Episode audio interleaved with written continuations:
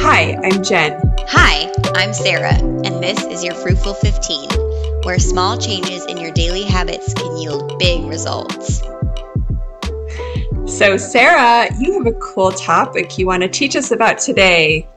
Let's discuss. Yeah, I'm so excited for this episode, Jen. I kind of interrupted our beautiful, lovely series about nutrition because I was like, I'm really jazzed to talk about nature and health.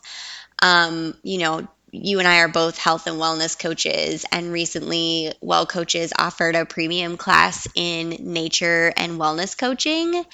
And I was just so inspired by it and um, so excited and jazzed about everything that we learned that I wanted to talk a little bit about it today and bring some actionable steps to our audience with respect to nature. So, thank you for letting me interrupt our very fascinating series on nutrition.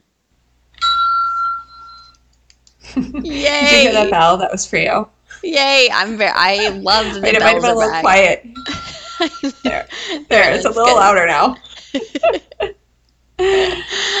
All right. Well, let's talk about this um, awesome health and nature course that you took. So, when we talk about nature, I think of being like outdoors in a national park. Is that what you're talking about when you say nature? Yes and no. Um, so I think about that too. I think a lot of people think about that. And I think it's important we drive home the point that nature is all around us, no matter where we live and that we can access it even if we live, for example, like I do, and I guess like you do too, in big urban cities where we might not so obviously think that we are near nature. So, of course, we talked about this idea of nearby nature, which is nature that's like close by and maybe smaller but more accessible and easy to get to. So, that would be like a park near your house or it could even be your front or backyard or your courtyard if you live in an apartment complex or even the median of some roads. I mean, safety first, obviously, but some safety first, people. Yes, yeah, safety first, but some medians actually even have some nature. And even more accessible, maybe you have a house plant in your vicinity that you can look at and engage with. And if you don't have any of that, and you're just like there's there's just no nature anywhere near me. You can access nature actually through cool things like just pictures of nature. So in a book or online or um, at the library. Um, and then you can also access nature just by engaging other senses. So listening to nature sounds can also give you some of the benefits that we're going to talk about with respect to nature. So, nature is everywhere, and no matter where you live, there are opportunities for you to access it. Oh, I love it. Okay, so while you were talking about houseplants, because I think for a lot of us that live in urban areas, that might be the most nature we're going to get in a typical day. Um, I had an idea. What about a houseplant that you can also eat? Which maybe sounds a little cruel to the houseplant, but but hear me out. So I'm thinking like, okay, Trader Joe's, for example, has like huge basil plants and they're just a couple bucks, right?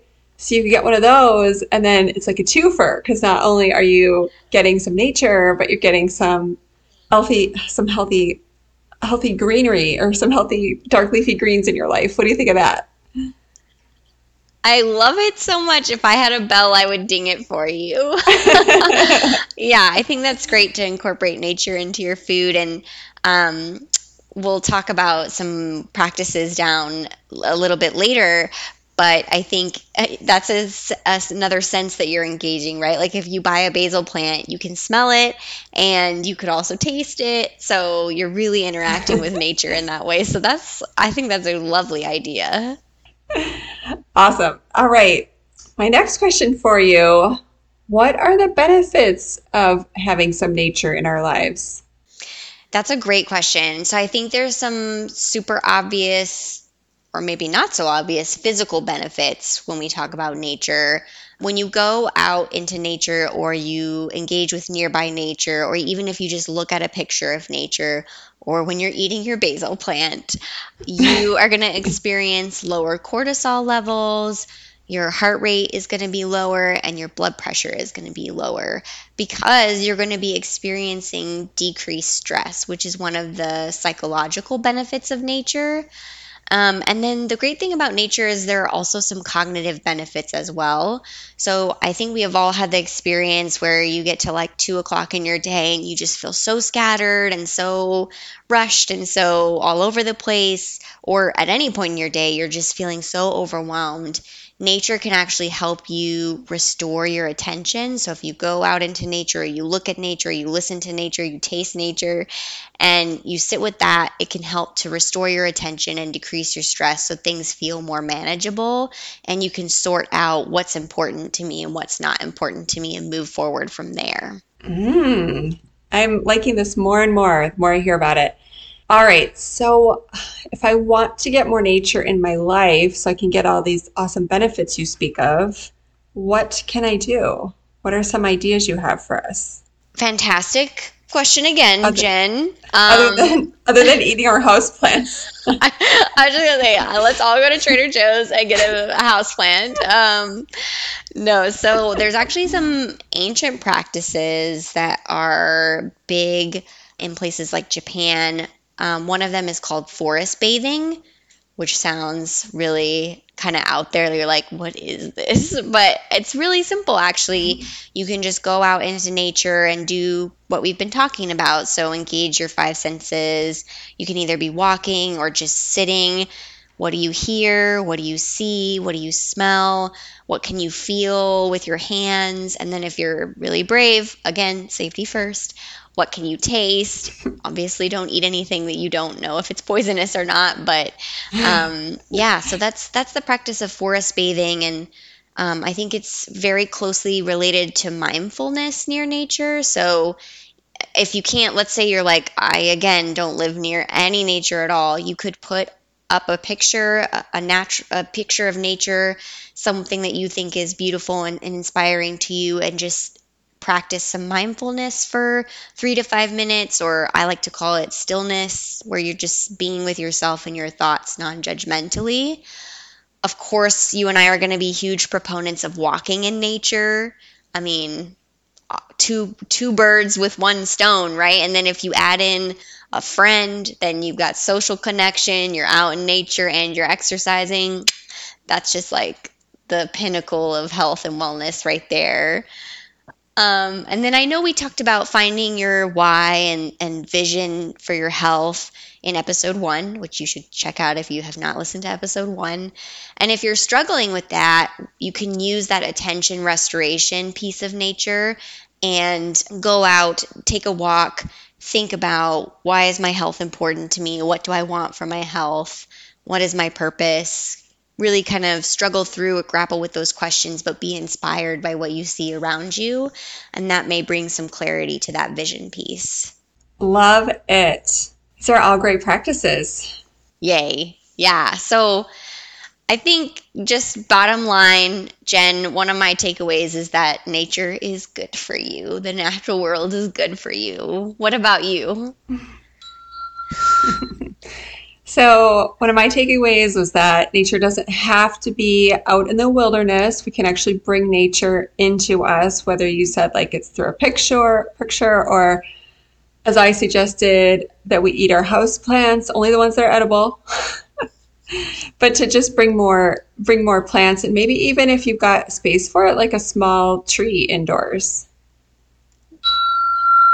I would love to have a small tree in my house. Side note, um, my little guy's room faces a giant tree that's in another neighbor's yard, and we named the tree Terabithia after that book, Bridge to Terabithia. Oh, yes. Yeah, and every morning I open the shade and we say good morning to Terabithia. So Aww. it's just like a nice way to acknowledge, like, I see you, tree. So Yeah, look at you two getting nature in your life. yeah, yeah. See, we can be creative and find ways to do it. Um, and then be creative about Mhm, mindfulness and stillness in nature too. It, uh, it doesn't have to look what like you know out in the forest, bathing in the forestness. It can be. I'm sitting on my front porch and I'm looking at that tree over there. Or, yeah, I'm saying good morning to the tree with my five year old and we're soaking in the morning together. Um, just be creative about it. Yay! So there's our three takeaways. Yeah. All right, Sarah, we're keeping it under 15 minutes. I'm proud of us.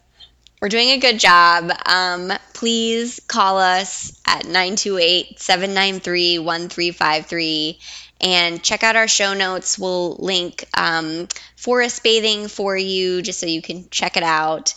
And thank you for letting us join you on your healthy journey. And please join us for our next episode in the nutrition pillar. We're getting back to nutrition on getting started with plant based eating. So, if you want some practical tips, how to do it, we're going to hopefully shed some light on that. So, this has been your Fruitful 15, where you can change your life in just 15 minutes a day. Our music is by Reason for Worry, artwork by Emily Lewis. And that's it. Thanks, everyone. We'll see you next time.